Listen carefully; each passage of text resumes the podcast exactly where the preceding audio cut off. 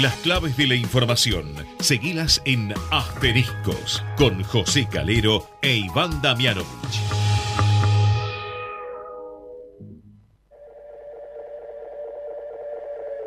Esto que estás oyendo ya no soy yo. Es el eco del eco del eco de un sentimiento.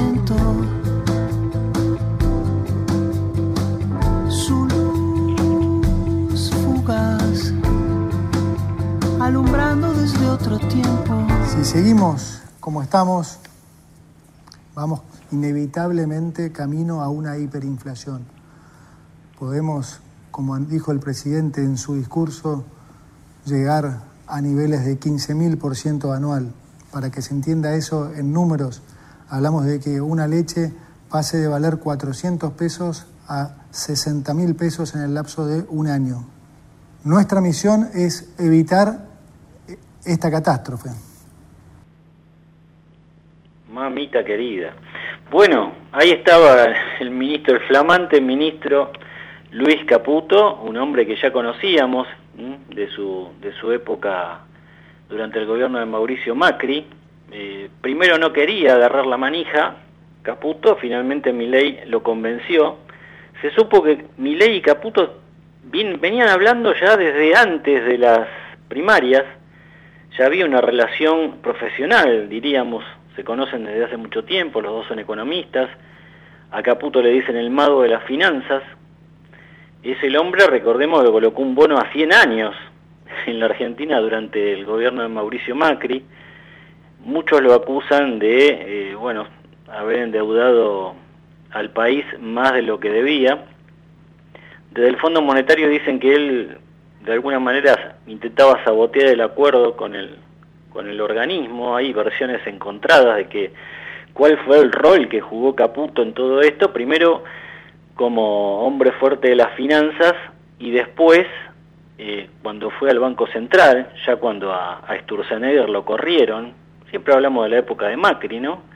Sturzenegger, recordemos, y sus metas de inflación que no dieron resultado. Eh, bueno, finalmente después eh, Caputo y otros y otros hombres del gobierno de Macri lo convencen al presidente de, de tomar la posta a ellos y cambiar radicalmente el sistema que habían instaurado para tratar de contener la inflación, tampoco lo logran, bueno, finalmente se termina yendo del gobierno.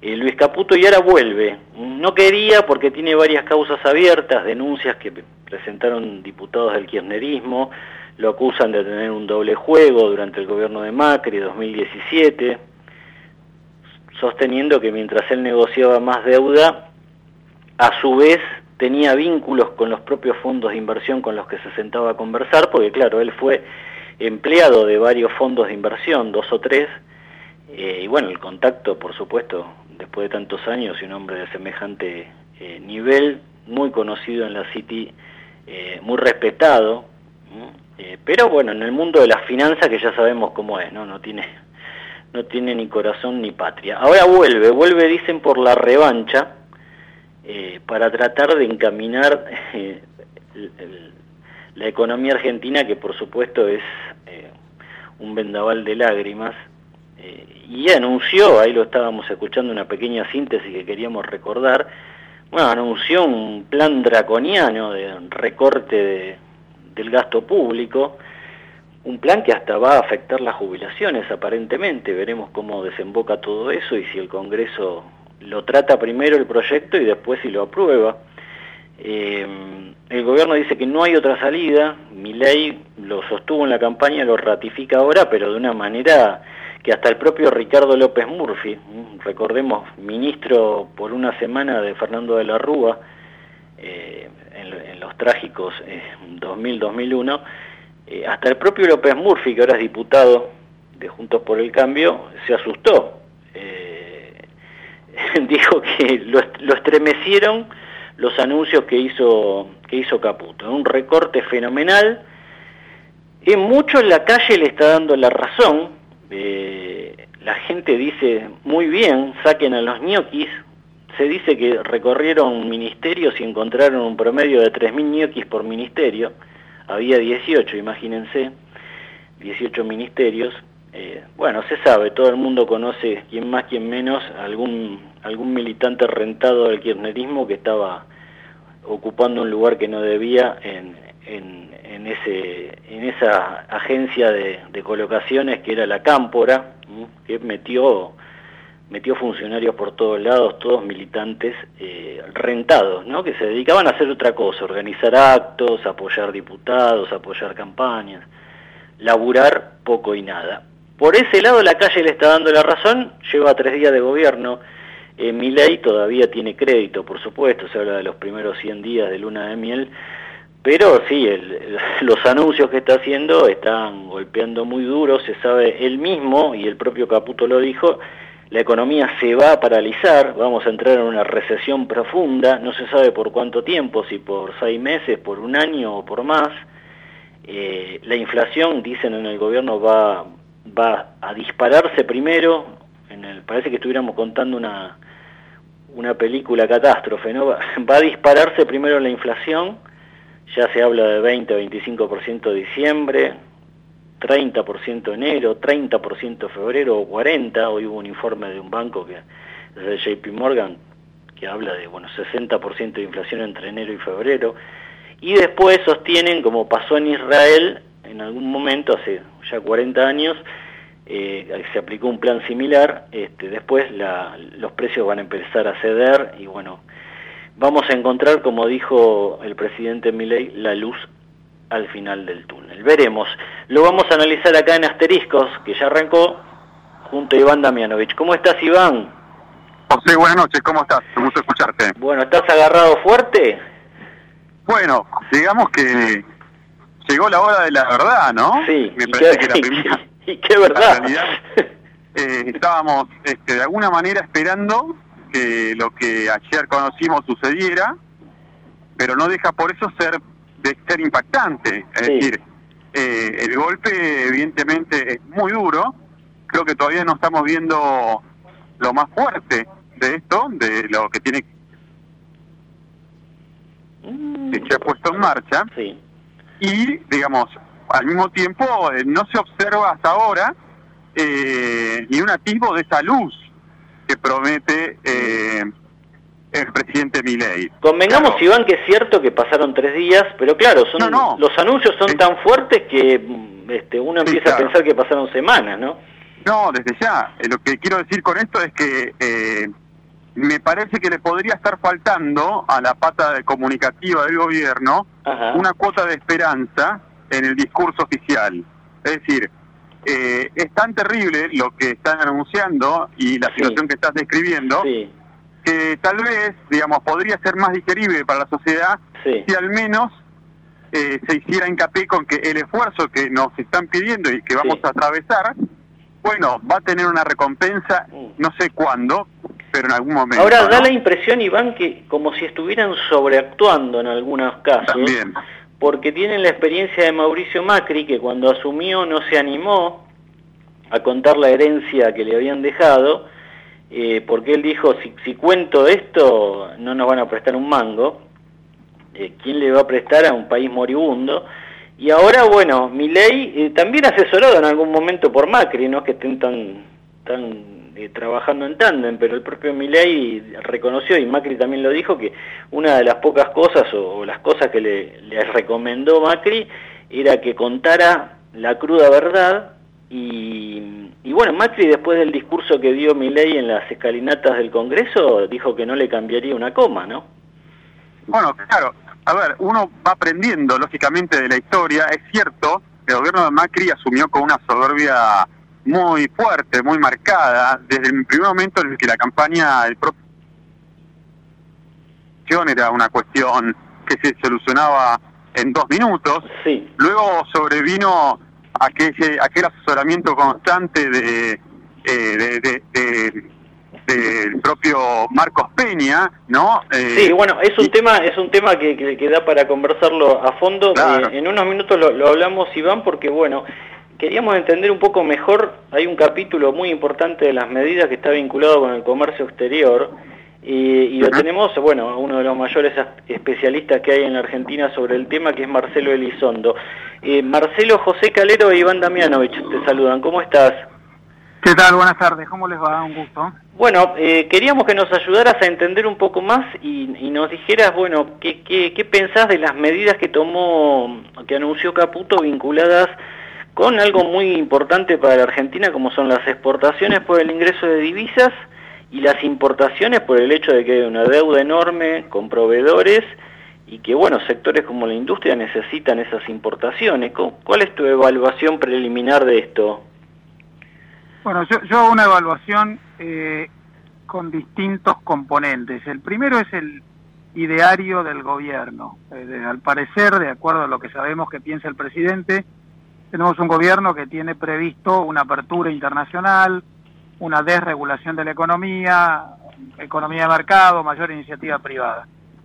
Lo segundo es eh, lo que surge del discurso de asunción del presidente el domingo. Yo creo que ahí hay una concentración en el cortísimo plazo. un discurso más para el primer año que para cuatro años, para el tratamiento de la emergencia.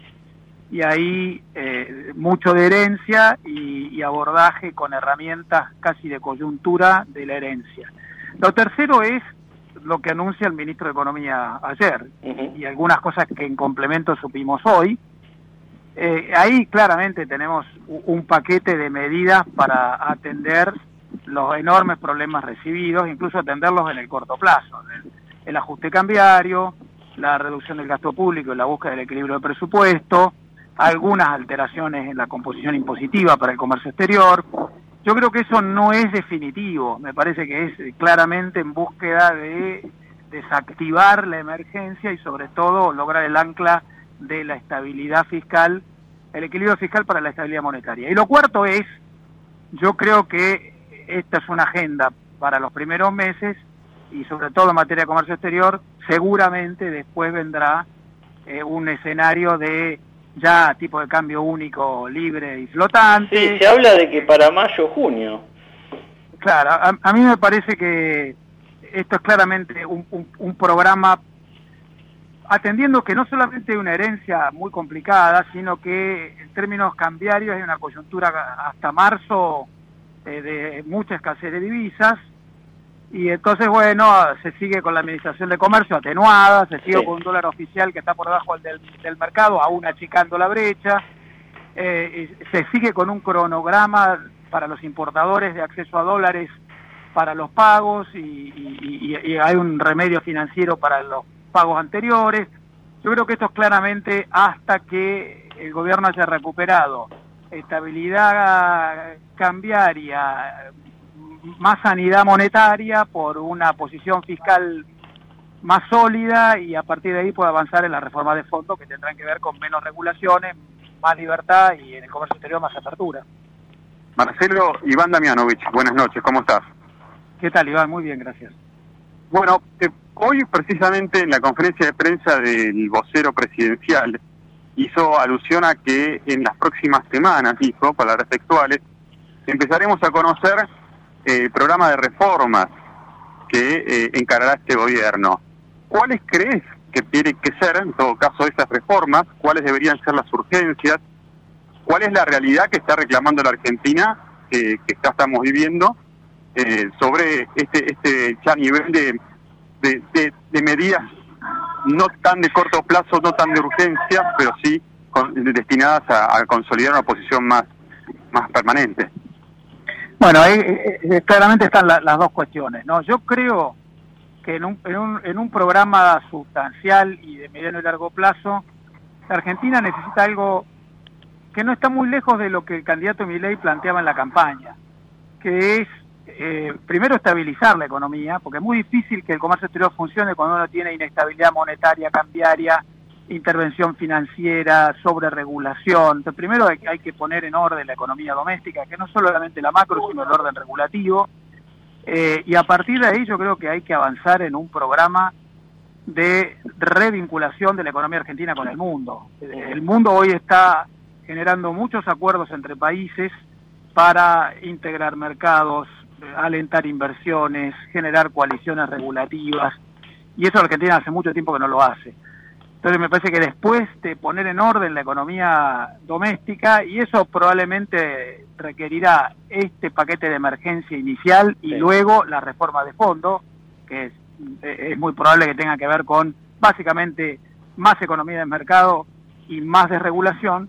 Luego de eso, entonces ahí sí viene la, política exterior comercial y, y de inserción económica, que yo creo que tiene que ver con eh, la integración del mercado argentino con otros mercados a través de acuerdos de libre comercio, acuerdos de complementación económica, pactos de apertura recíproca, eh, eh, ese, tipo de, mecanismos institucionales que están pendientes. Marcelo, había dudas, sobre todo durante la campaña electoral, por las diatribas que lanzaba Milei contra China y contra Brasil, eh, bueno, países, eh, China directamente, bueno, país comunista y bueno, después el ataque hacia Lula. Sin embargo, gana Milei eh, y, con una de las primeras decisiones que nos desayunamos es ratifica a Daniel Scioli, que había tejido en la embajada en Brasil una, una buena relación con, con, el empresariado brasileño y también con el gobierno, y recibe, una vez que que asume Milei, una de las primeras delegaciones que recibe es una delegación de cierto nivel de, funcionarios chinos. Eh, da la impresión de que eh, se, estaría alejando de esa, de esa posición tan, eh, bueno, de alguna manera ideologizada, si podríamos decir, y, y, se va más hacia el pragmatismo de lo que representan Brasil y China para el comercio exterior argentino, ¿no? Tenemos la misma sensación. Yo creo que en el fondo hay algo que permanece eh, y algo que se atenúa. Lo que se atenúa es esa distancia, esa controversia, esa, esa fricción con Brasil y con China. Hay relaciones diplomáticas, incluso en el caso de China me parece que relaciones diplomáticas hasta con contenido. Yo no sé si es verdad, pero se ha mencionado en el día de hoy que habría una propuesta de renovar el swap chino ante la escasez de dólares argentinos. Yo no sé si es verdad, pero eso ha circulado como consecuencia de esta reunión que hubo con un alto dignatario del gobierno chino que visitó la Argentina. O sea, lo primero es la fricción se ha reducido hacia más pragmatismo. Ahora, lo segundo es lo, lo, de fondo. Yo creo que ley va a mantener, ni bien empiece la segunda etapa del gobierno, que es el, plan ley. yo creo que este es el, el plan de desactivación de la bomba, cuando empiece la, segunda etapa, yo creo que ahí sí Milei va a mantener una preferencia de acuerdos internacionales con las democracias capitalistas occidentales. Ahí creo que va a haber una búsqueda de pactos para integrar eh, las economías, inversión, comercio, acople tecnológico con Estados Unidos, con la Unión Europea. Él habló de Israel, probablemente aparecerán otros, Canadá, Japón, Australia. Ahí yo sí creo que va a haber una discriminación en favor de las democracias capitalistas occidentales, lo cual no significa que va a haber cerrazón o, o controversias eh, creadas con China o con Brasil, pero creo que China y Brasil no van a estar entre los preferidos. Se fluirá, como dijo él, entre las empresas del sector privado, eh, ida y vuelta de negocios, sí, pero creo que la, preferencia de agenda va a estar en las democracias occidentales capitalistas. Me remito a la gestualidad de Milei el día de la Asunción. A nadie le dio más importancia que a Volodymyr Zelensky. Creo que ahí está el alineamiento de mi ley con Occidente. Marcelo, eh, sí, no, eh, me quedé pensando también en, el impacto de, estas primeras medidas, lógicamente, y, qué evaluación haces de, eh, bueno, a nivel doméstico, ¿no? El bolsillo de los argentinos y, en definitiva, la inflación, que es lo que estamos viendo en algún punto desmadrado. ¿Vos cuál es tu mirada sobre, sobre esta realidad y cómo crees que va a evolucionar en los próximos meses? Bueno, creo que vamos a tener unos primeros meses duros, porque un ajuste duro del tipo de cambio oficial, una liberación de precios que estaban controlados por el gobierno a partir de pactos con las empresas, 50.000 precios, una reducción de subsidios a tarifas, eh, una eh, cierta liberación de restricciones financieras y, y de regulaciones sobre los bancos, todo eso desata una inflación reprimida. La Argentina tenía una inflación alta, pero tenía mucha inflación reprimida, y eso ahora eh, se va a notar. Entonces yo creo que hay primeros tres, cuatro meses de aceleración de inflación, probablemente con un crawling peg que acompañe la aceleración de la inflación. dicen 2%, mensual, dicen. Eh, yo no sé, a mí me parece que ese 2% poco, poco, mensual... probablemente sea 2% mensual los primeros dos meses, quizás quizás tres, no creo bueno, Hoy ya se fue a 8.20, el, 8.15, 8.20 el dólar en Banco eh, Nación. Eh, eh, es que yo, a ver, aún con la devaluación estamos con una brecha de 40%. A mí me parece que el gobierno no puede permitirse que la brecha supere el 50%. Así que a mí me parece que una vez que se recuperen equilibrios, entonces vendrá una segunda etapa en la que ahí probablemente las señales lleven a las empresas a volver a producir, a invertir, a contratar trabajadores y el poder adquisitivo del, salario se recupere. Pero la primera etapa, los primeros meses, y van a ser duros, porque lo que hay que hacer es destapar todo lo que estaba reprimido, y eso es más inflación, más ajuste cambiario y, reacomodamiento de, precios relativos. Eso es duro al principio para todos, no solamente para los, los más postergados, también para la clase media, pero si no se hace eso, no tiene sentido eh, seguir con el régimen que teníamos antes, y nos, también nos estaba llevando a un escenario cada vez peor. Ahora, hay que hacerlo bien, porque si uno no lo hace bien puede estar haciendo un esfuerzo en vano. Lo ideal es que este esfuerzo, que hay que hacerlo inexorablemente, genere resultados ya en la segunda parte del año. Marcelo, ¿recibiste alguna algún algún dato, alguna información? Viste que hoy temprano hubo una reunión del presidente del Banco Central con bancos eh, y ahí se habría hablado del tema de la deuda con, bueno, por las importaciones, eh, que entiendo que lo que se dijo es, bueno, la van a tener que, los, los importadores la van a tener que pagar al dólar este, ya de, apreciado, digamos, de, el dólar este 120% de, de aumento, eh, pero se, ¿habría alguna chance de encaminar el tema de, de la deuda de, con los importadores? Se dice que hay una propuesta de que el Banco Central emita un bono a ah. cambio de esa deuda, que ese bono cotice en el mercado y que entonces los importadores tengan liquidez y de ese modo ese bono en dólares eh, permita a los importadores acceder a dólares para pagar por lo menos parte de la deuda. Yo no sé si eso está confirmado, pero es lo que entiendo que se está conversando.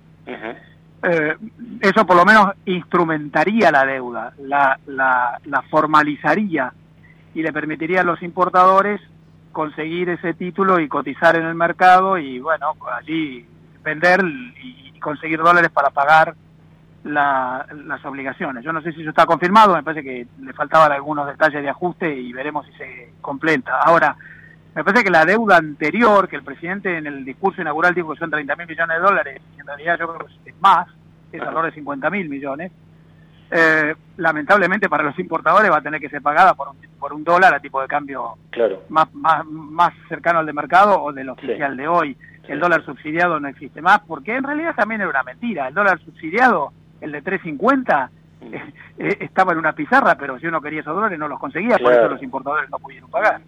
Bueno, y todo eso también va a terminar repercutiendo sobre el valor de las mercancías que, que se importan, ¿no? O sea, más inflación, pero será un momento de analizarlo en otra en otra entrevista. Marcelo, gracias eh, por todo este tiempo que nos dedicaste. Un fuerte abrazo. Un gusto. Gracias a usted por el diálogo. Adiós. Ahí estaba el economista Marcelo Elizondo, uno de los mayores especialistas de la Argentina en eh, temas vinculados al comercio exterior, analista de negocios internacionales en Asteriscos.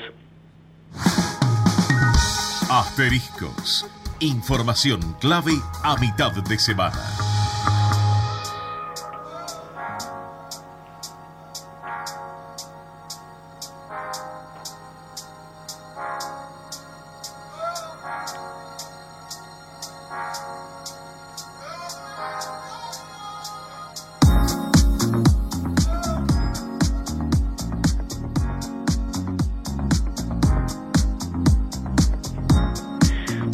Fíjate vos, eh, una medida o dos medidas, ponele comercio exterior, comercio, importaciones, eh, la cantidad de temas que da para, para analizar, ¿no? Eh, si tenemos que repasar todas las medidas, bueno, necesitamos un programa de cinco horas, pero en resumen, como para para eh, sintetizar lo que veníamos hablando, la decisión de mi ley de ir a fondo, de decir, eh, vamos por todo con el ajuste, eh, creemos en esto, el ancla es fiscal, fíjate que repiten constantemente este concepto, ¿no? El vocero también hoy, Manuel Adorni, bueno, un hombre, me parece de altísima calidad profesional para poner en ese lugar, me da la impresión de, que está haciendo las cosas muy bien, en la sala los periodistas dicen se respira otro aire, un aire de mayor respeto, un aire de mayor profesionalidad,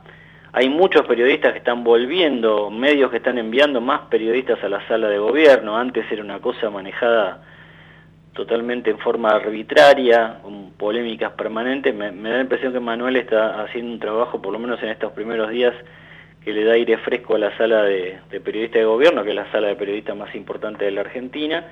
Eh, pero es eso, ¿no, Iván? Juegan a fondo y bueno, eh, veremos, veremos si, o morimos con la nuestra o, bueno, es medio dramático decirlo así, pero... No, bueno, eh, claro. juegan a, todo o nada, ¿no? A todo o nada, eh, tal como lo, lo plantearon en la campaña y tal como la gente finalmente decidió acompañar, ¿no? Por lo menos el núcleo, ese núcleo duro que estaba muy convencido de, que esta era la receta y de que esta era la, la manera de salir de la crisis. Sí, sí. Eh, ahora creo que el desafío, ¿no? Es como decíamos al principio, mantener viva la esperanza. Mm, Esto creo que no es menor, José. Es interesante lo que dijiste, porque es cierto, me pongo, yo, yo me escuché las tres conferencias, no en vivo, pero sí, una, la, tercera la terminé de escuchar hace una horita, este pero pues duran, duran 25 minutos, media hora más o menos antes de la reunión de gabinete. Es una organización bastante bastante rigurosa la que han hecho por lo menos ahora.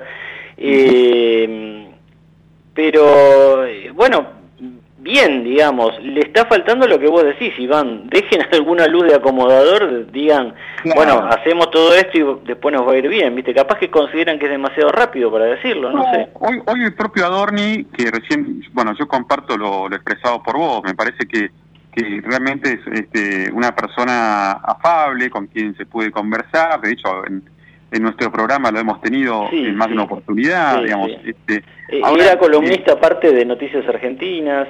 Claro, eh, claro. Este, sí, es un No, por eso es un hombre de, de profesión. Y un, gran tuitero, un gran tuitero con, esa, con esa famosa terminación, fin, ¿no? ¿Alguna definición? Fin, ponía. Una, exacto, una particularidad de su estilo. Un estilo. Pero no, lo que dijo hoy en un momento dado, eh, lo dijo medio como al pasar, eh, dijo, bueno, yo creo algo así, palabras más, palabras menos, eh, yo creo que esto va a funcionar, ¿no? Sí, eh, sí. ah, sí, tenés razón, sí, dijo Entonces, pero, pero eso que parece una, una cosa menor, y vos pensás que está dicha a las 8 de la mañana a un conjunto de periodistas que se reproduce en ese momento, que después el día te come con otra información de otro tipo.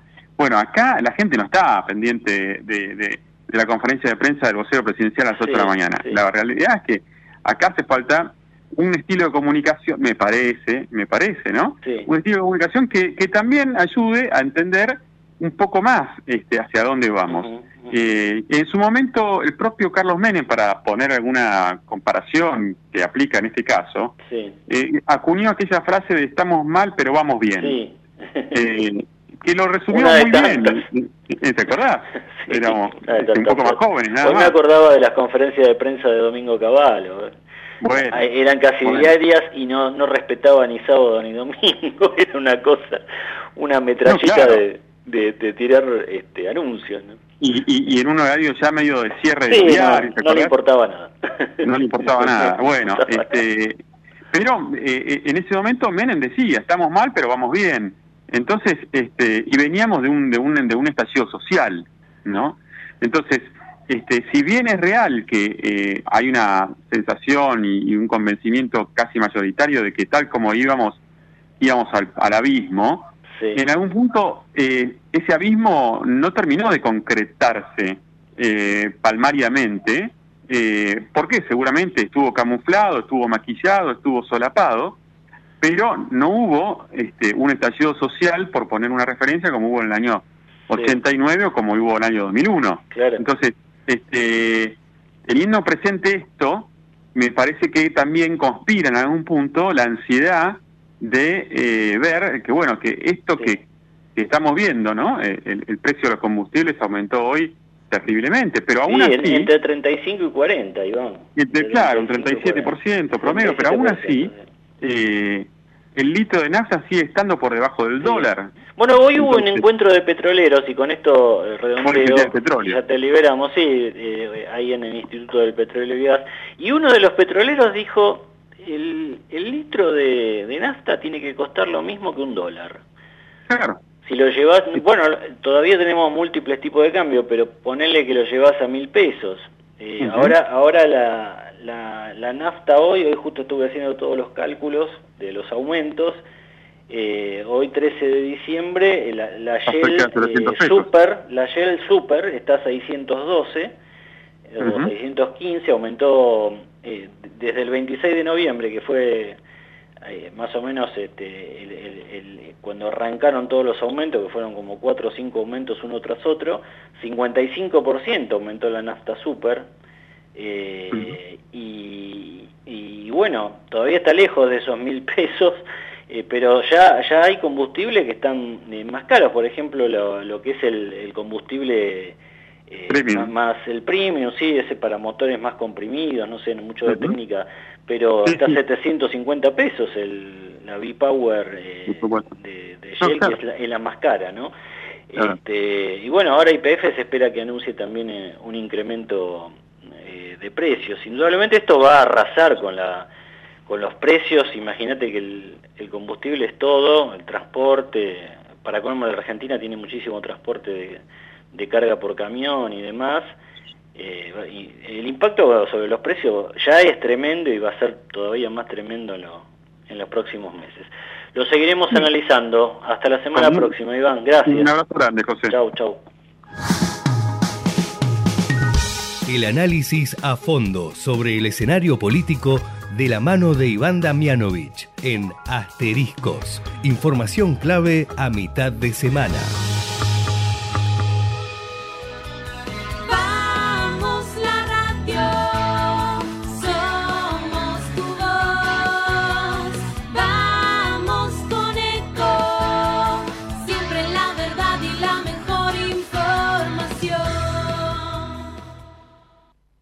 ¿Cuándo fue la última vez que te tomaste un respiro para ver un amanecer? Descubriendo lugares distintos que te hacen soñar, emocionar. Lugares que se convierten en felicidad cuando compartís ese momento con amigos. ¿Cuánto hace que no te tomas un respiro para descubrir algo distinto? Catamarca es mucho más que un destino.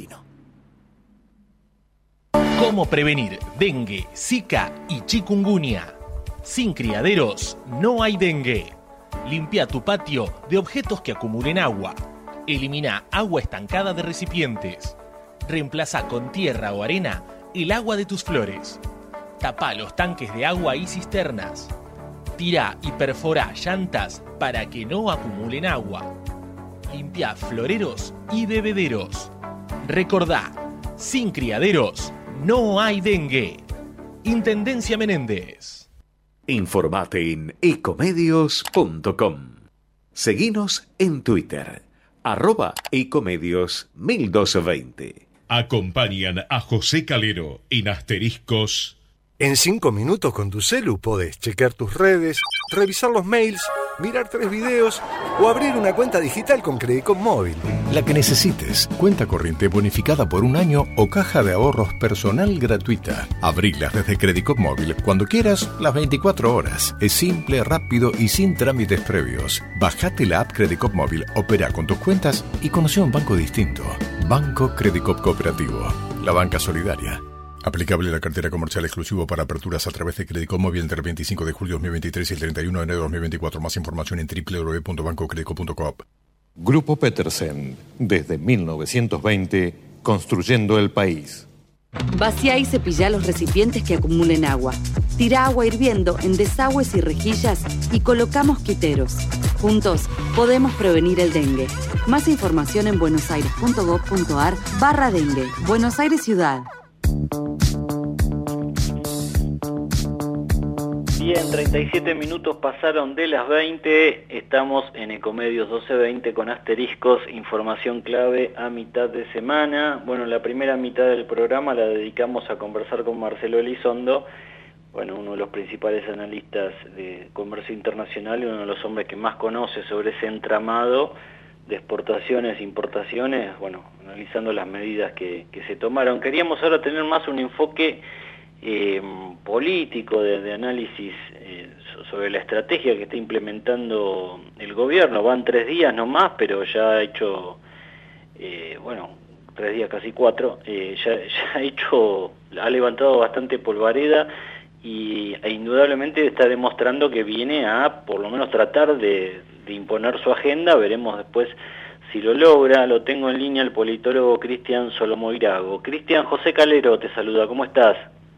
José, buenas tardes, ¿cómo estás? Bueno, nos interesaba mucho conversar unos minutos contigo porque, bueno, nos interesaba tu, tu visión, ¿no? De esto, han arrancado con todo, eh, tendrán pólvora para aguantarlo. ¿Cuál es tu enfoque sobre la estrategia política del gobierno en estos días? Bueno, en principio, eh, eh, nosotros tenemos que pensar que es algo que Javier Milei lo venía diciendo en la campaña, ¿no? O sea, eh, él prometió en la campaña que iba a hacer ajuste y empezó haciendo ajuste. Sí. Ahora, hay que ver la dimensión del ajuste. Porque él en principio decía que el ajuste le iba a hacer la casta, pero al final, con la con todas las medidas que está, que está tomando, eh, evidentemente ese ajuste a la, casta no alcanza, entonces debería debe ajustar en otros segmentos de la sociedad. Bueno, está claro, Cristian, con lo que va a hacer con las tarifas, por ejemplo, ¿no? que ya se vienen en, estos meses importantes subas de tarifa que van a impactar y mucho a las clases medias. Digo clases medias porque la clase media ya no es una sola, no sé si coincidís. Eh, ya tenés una clase media baja que, está ahí al borde de, la pobreza o ya es pobre. Por ahí una clase media media y, después, bueno, la clase media alta de siempre que no creo que se caiga. E, e, es lo mismo que intentó hacer Mauricio Macri en el 2015, pero de manera gradual. Porque vos fijate que le da asistencia eh, a los planes, incrementa eh, esa cuota eh, mensual de los planes en desmedro de lo que es la quita de subsidio que afecta directamente a la, a la clase media. ¿Qué es lo que te quiero decir con esto, José? Él, de alguna manera, está sacando beneficios a su, a su votante, que es la clase media, quien acompañó esa propuesta de cambio de Javier Milei, y le está dando a, a, la persona que no fue su votante, ¿no? A los sectores bajos. Si bien tuvo acompañamiento de, de, muchos sectores, pero en su mayoría esos sectores bajos acompañaron al oficialismo, como sucedió en el 2015. Por eso te digo, yo veo una similitud con el inicio de, de gobierno de Mauricio Macri, lo que sí las medidas tiene que ser mucho más profunda por la situación que vive el país. Claro, mucho más delicada. Eh, Cristian, bueno, y anuncia, eh, duplica la asignación por hijo, por un lado, 50% de aumento en la tarjeta alimentar, el programa de, alimentos. Eh, de alguna manera me parece también que hay ahí, por supuesto no lo van a decir nunca, pero me parece que se está especulando también porque vos juntás este aumento que dan en los planes sociales y lo, lo, lo emparentás con estas advertencias que hay de si llevan chicos a las marchas, eh, bueno, los lo, vamos a denunciar, eh, si hacen disturbios los vamos a marcar con, con agua de color para después identificarlos y terminar sacándoles el plan. Eh, hay como una intención de, del gobierno nacional, en conjunto con el gobierno de la ciudad, donde está Jorge Macri, de ir tratando de minar la base esta de sustentación de los movimientos piqueteros que te cortan media ciudad para ver si lo pueden atenuar, ¿no? Eh, me parece que esa estrategia también está. Sí, la, la, estrategia está, lo que yo noto es que está muy desprotegido su base electoral, ¿no? O sea, porque no solamente el tema de los subsidios, sino también el, el retroceso a la cuestión de, del impuesto a las ganancias, digamos, ¿no? Sí, sí. bueno, eso tiene que pasar por el Congreso, no, no sé cómo lo ves vos, pero está complicado eso, lo de las jubilaciones. lo de algunos impuestos está complicado en el Congreso. Sí, el tema de las medidas en cuanto a los planes es pasar el diciembre, que en diciembre por lo general en Argentina siempre es un mes muy picante, eh, en todos los focos eh, están eh, puestos en ese mes, porque acordate que todas las administraciones y el sector privado también tienen que pagar el, medio aguinaldo, los sectores bajos que cobran planes van a pedir más reivindicación y para pasar una fiesta de manera este, sin altibajos, entonces todo ese tipo de reclamos lo tienen que administrar este mes, que tiene mucho que ver con este tipo de aumentos. Hay que, a ver, hay que ser sinceros también, José, eh, sea quien eh, ganó mi ley, pero si ganaba Sergio Massa o si ganaba Patricia Bullrich, yo creo que las medidas se iban a tomar de igual manera. Hay que ver qué tipo de espalda política tiene eh, Javier Milei para sostener los distintos reclamos sectoriales que van a surgir a medida que él vaya aplicando este tipo de Bueno, hoy por ejemplo ya se hablaba, no lo, no lo anunciaron obviamente, pero están ahí al borde, ya hasta se hablaba de un paro de la CGT, Cristian. Sí, bueno, eh, la CGT que no le hizo un solo paro a Alberto Fernández, sí. no le da ni, ni una semana de gobierno a General Milei que ya está anunciando un paro. Parece que eso también lo que hace es que esas eh, la central de trabajadores empieza a perder credibilidad, ya que la credibilidad está por el piso, pierde aún más.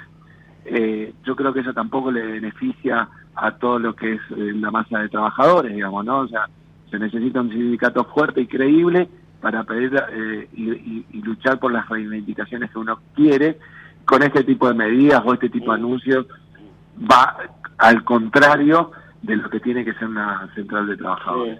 Hay que ver, por eso, sí, te escucho. no, te quería cerrar con una consulta como especialista que sos, porque decían, bueno, mi ley sacó 54, 55% de los votos, en el balotaje y enseguida en los próximos días eh, había como una como algunos sondeos circulando que decían bueno 6 de cada 10 de los consultados este lo, ven con optimismo lo ven positivo. Eh, te da la impresión de que hay margen para que aún anunciando este tipo de medidas conserve ese apoyo en las próximas semanas o se puede diluir rápidamente la gestión te va erosionando eh, la imagen, ¿no? La gestión te va erosionando el nivel de aceptación. Eh, podés durar mucho, podés durar poco, depende las medidas que vayas tomando. Obviamente que estas medidas totalmente desagradables para todo el mundo va a erosionar ese nivel de aceptación que tuvo Javier Milei al asumir.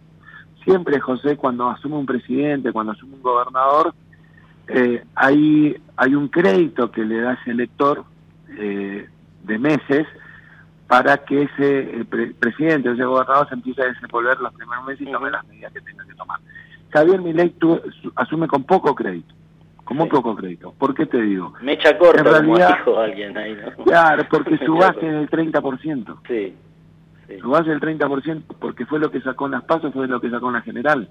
Okay. Entonces, hay un 70% de los argentinos que no fue no lo tomaron como primera opción o directamente no lo tomaron como opción él llega al 55 sumando, sumando casi todo lo de y, y, es un voto prestado. Y de Schiaretti, ¿no? También, Cristian.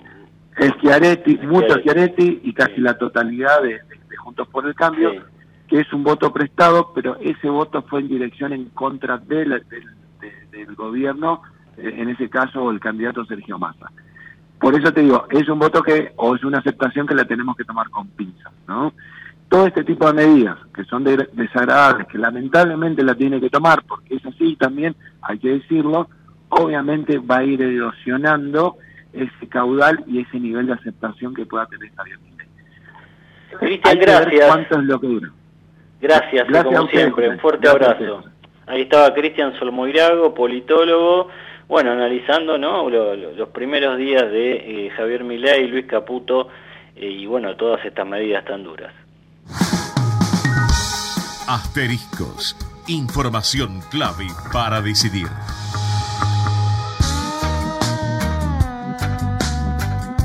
Bueno, y ahora el tema económico, que nos interesa también muchísimo. Eh, hay de, todo para hablar, pero vamos a tratar de focalizarnos en, dos o tres temas. Lo tenemos en línea el economista Lautaro Mochet, eh, de la Fundación Libertad y Progreso. Lautaro José Calero, ¿cómo estás? ¿Qué tal? Buenas noches, ¿cómo están todos? Bueno, eh, las medidas que se están tomando me parece que están en línea con lo que ustedes vienen pregonando desde hace mucho tiempo. Incluso ustedes son Libertad y Progreso, eh, eh, bueno, y, mi ley habló de, orden y progreso en, su discurso. Eh, ¿Te sorprendieron las medidas? ¿Te pareció, era lo que esperabas en materia económica, lo que se está anunciando? ¿O, como dijo López Murphy, eh, fueron, fueron más de lo que esperaba, estremecedoras, dijo?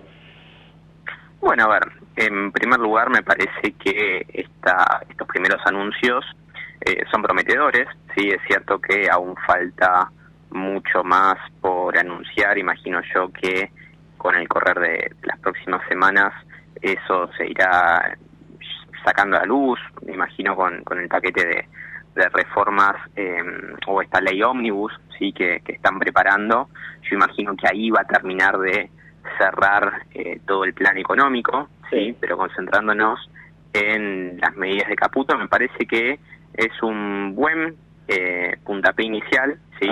En materia fiscal, sobre todas las cosas, eh, pregonar al menos un equilibrio para el fiscal para el 2024, creo yo que es un es una medida muy importante, muy ambiciosa también, hay que tener en claro eso, son cinco puntos del PBI, que la verdad es un desafío muy grande, ¿sí?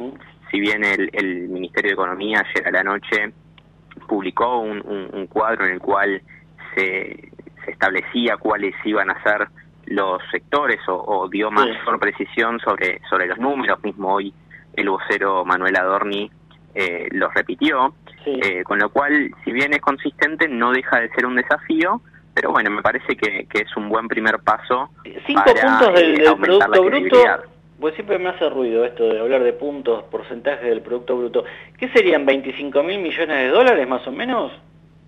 No, no, es, que aproximadamente la mitad, son cerca de 10 mil millones de dólares. Ajá, eh, Con lo cual, de vuelta, si uno lo, lo, mira en comparación con, con otros países o a nivel eh, de inversión, si se quiere, a estándares internacionales no es tanto dinero, pero la verdad es que para la economía argentina es un nivel pero eso, bastante eh, importante. Perdóname, Lautaro, ¿eso es porque el Producto Bruto en volumen se, se achicó mucho nuestro? ¿En, qué nivel estamos? ¿Qué, qué, cuánto calculás?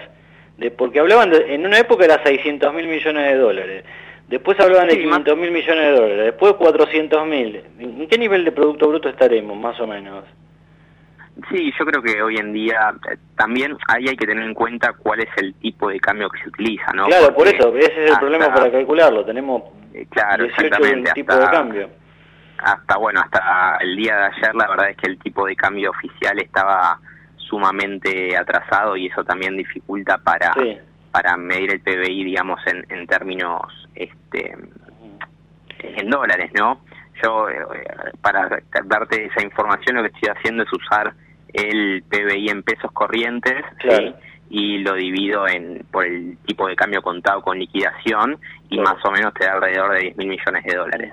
¿Y te parece eh, que el, el, valor que al que llevaron el, el, dólar, 800 pesos, y bueno, hoy en el Banco de Nación estaba entre 8.15 y 8.20, eh, eh, estuvo razonable, no se quedaron cortos? A ver, ahí hay que tener, eh, o al menos yo lo, pienso con de, dos maneras, ¿no? Por un lado, si, si vos hacías una evaluación mayor, corrías el riesgo de quedarte por encima del precio de mercado, con lo cual después eso podía generar algún tipo de overshooting. Por el otro lado, eh, si te quedas corto, todavía te queda el changui de poder seguir haciendo algún tipo de evaluación y esperar a que reaccione el mercado creo yo que hoy el mercado la verdad es que reaccionó bastante bien, ¿sí?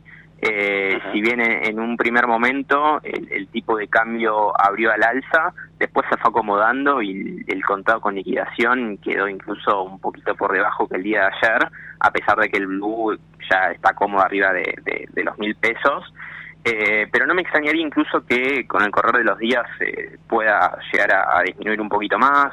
eh, nada, la verdad es que ahí es hacer un poco de futurología, pero por lo menos el mercado no, no entró en pánico y eso me parece que es un buen síntoma, ¿no? Si uno no, por supuesto, también por supuesto. Bueno, lo vamos a seguir en, detalle y ustedes siempre con los informes que nos acercan también, que nos vienen muy bien para los que hacemos periodismo económico. Y Lautaro, gracias, ¿eh? te mandamos un fuerte abrazo. Por favor, ha sido un placer, hasta luego. Ahí estaba Lautaro Mollet, economista de la Fundación Libertad y Progreso. Y ahora, el mundo que viene en Asteriscos, con toda la información sobre las tecnologías de vanguardia con Rodrigo Barber. Y ya lo tenemos a Rodri en línea. ¿Cómo estás? ¿Qué tal? Muy buenas noches, José. Bueno, dos informaciones de las cuales venís hablando como siempre, eh, pero bueno, que han tenido novedades importantes hoy, Rodri. Sí, efectivamente, tenemos dos noticias que eh, vienen a ratificar algunas de las historias que venimos contando desde ya hace un año, que están vinculadas a dos temas importantísimos. Primero, lo que está pasando con el, con el juicio que está teniendo Google, que hoy hubo una novedad fundamental porque parte de los juicios que tiene Google están vinculados a cómo es el uso de su tienda de aplicaciones. ¿Qué termina siendo la tienda de aplicaciones de facto en todos los dispositivos Android? Por consiguiente, son millones y millones de dispositivos y básicamente existe un monopolio por parte de Google en esta tienda de aplicaciones. Bueno, este juicio que se venía desarrollando por eh, denuncia de Epic, que es una empresa que es muy importante y que lo que hacía era querer vender eh, ítems dentro de uno de sus productos más famosos, que es un juego que es un juego para chicos que se llama Fortnite, eh, terminaron dándole la razón a Epic y eh, concluyendo los jueces que efectivamente Google en su eh, tienda de aplicaciones en Android es un monopolio y que va a tener que tomar medidas para adecuar esa situación. O sea, Google no puede obligar a que las empresas, por publicar una aplicación dentro de Google Play, sí o sí tengan que cobrar todos los añadidos que estén ofreciendo pagándole una comisión del 30% a Google. ¿Del 30%? 30%. Eh, un número que es muy importante. Eh, eso por un lado. Y por el otro lado tenemos una noticia que lo venimos siguiendo desde noviembre del año pasado, eh, lo, que está pasando con la inteligencia artificial. Fuimos contando todo el crecimiento desde que era chiquitita hasta el día de hoy y, bueno, una de las preocupaciones de las que hablamos siempre es de los problemas de seguridad que puede generar la inteligencia artificial cuando no está controlada. Y una de las noticias que sucedieron esta semana es que la Unión Europea eh, aprobó lo que es la primera legislación para regular el uso de la inteligencia artificial. Es una legislación a la cual le falta bastante por delante, pero que es un primer paso importante para intentar el uso ético, el uso seguro de la inteligencia artificial. Es una legislación que, por ejemplo, prohíbe que los gobiernos puedan escanear datos biométricos de las personas en la vía pública. Son una serie de cuidados que harían que eh, todo el potencial de la inteligencia artificial no pueda ser utilizado en contra de la seguridad y la privacidad de las personas. Pero hay un pequeño asterisco, que es que esta legislación hasta 2026 no va a estar corriendo. O sea, las ah. empresas que ya tienen sistemas de inteligencia artificial, hay un bache importante. O sea, tienen tiempo suficiente para mm. seguir espiándonos todavía. Me acordaba que alguna vez contaste, me parece que estábamos en las primeras columnas, ya, ya llevamos creo que un año, eh, que alguna vez contaste que había empresas que le pagaban a la gente, ¿no? Para, para que abrieran su, su vida, digamos, y dieran mucha información, eh, en, un mecanismo de recolección de información muy agresivo. Sí, eh, o sea, básicamente, además de que hay empresas de que directamente lo que hacen es darles una pequeña comisión a las personas, por ejemplo, para utilizar navegadores. Hay navegadores que te pagan una pequeña comisión porque lo que hacen es reemplazarte los anuncios predeterminados por anuncios que son de ellos, o lo que hacen es utilizar cupones de referidos en páginas web, por ejemplo, una persona ingresa a una página de compras y es como que el navegador está recibiendo una comisión de ese lugar de ventas. Entonces, bueno, eso, esas cosas existen, existen cosas que son mucho peores, pero bueno, siguen más lejos, nosotros tenemos empresas que eh, nos están monitoreando y tienen toda nuestra información gratis, claro. como puede ser Facebook, como puede ser Google, sí. eh, que eh, por más que uno sea paranoico no hay forma de evitarlo, porque en el momento en el que uno tiene un dispositivo Android o iOS o lo que sea, sí, sí, técnicamente... vas con el teléfono a todos lados y bueno, es más, Google te manda, si, si no recuerdo mal, una síntesis eh, creo que al final de mes de todos los lugares que visitaste. Exactamente, o sea, básicamente te está mostrando como si fuese un servicio cómo te estuvo persiguiendo por todos lados. te estuvo persiguiendo por todos. No, no, es que es así, es que el teléfono celular se ha transformado en algo, es más, ya, ya se está, lo está estudiando la, la psicología, ¿no? Lo, lo, que le pasa a una persona cuando eh, o, o, pierde de vista su celular, o sea, o, o le dicen que se tiene que alejar del celular por alguna razón, el nivel de ansiedad que le agarra, ¿no?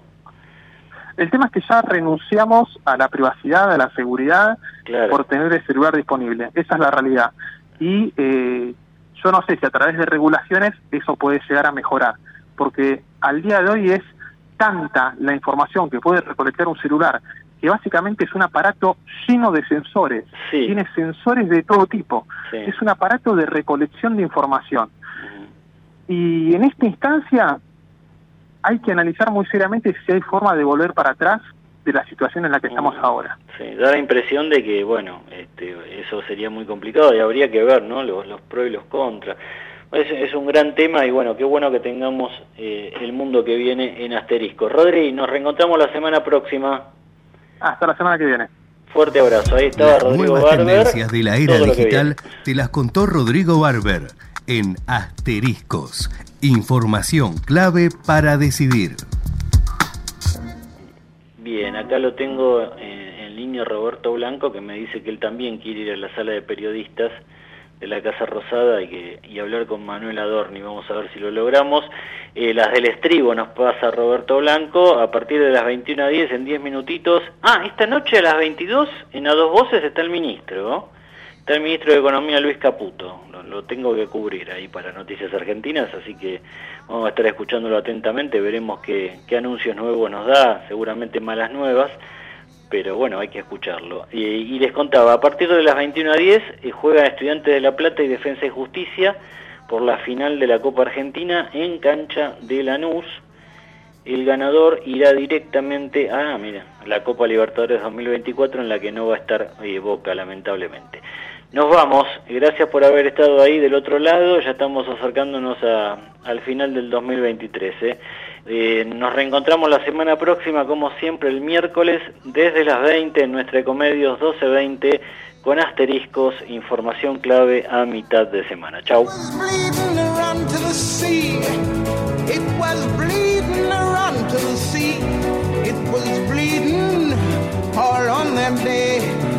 I run to the river. It was boiling, I run to the sea. It was boiling, I run to the sea. It was boiling all on them day. So I run to the Lord.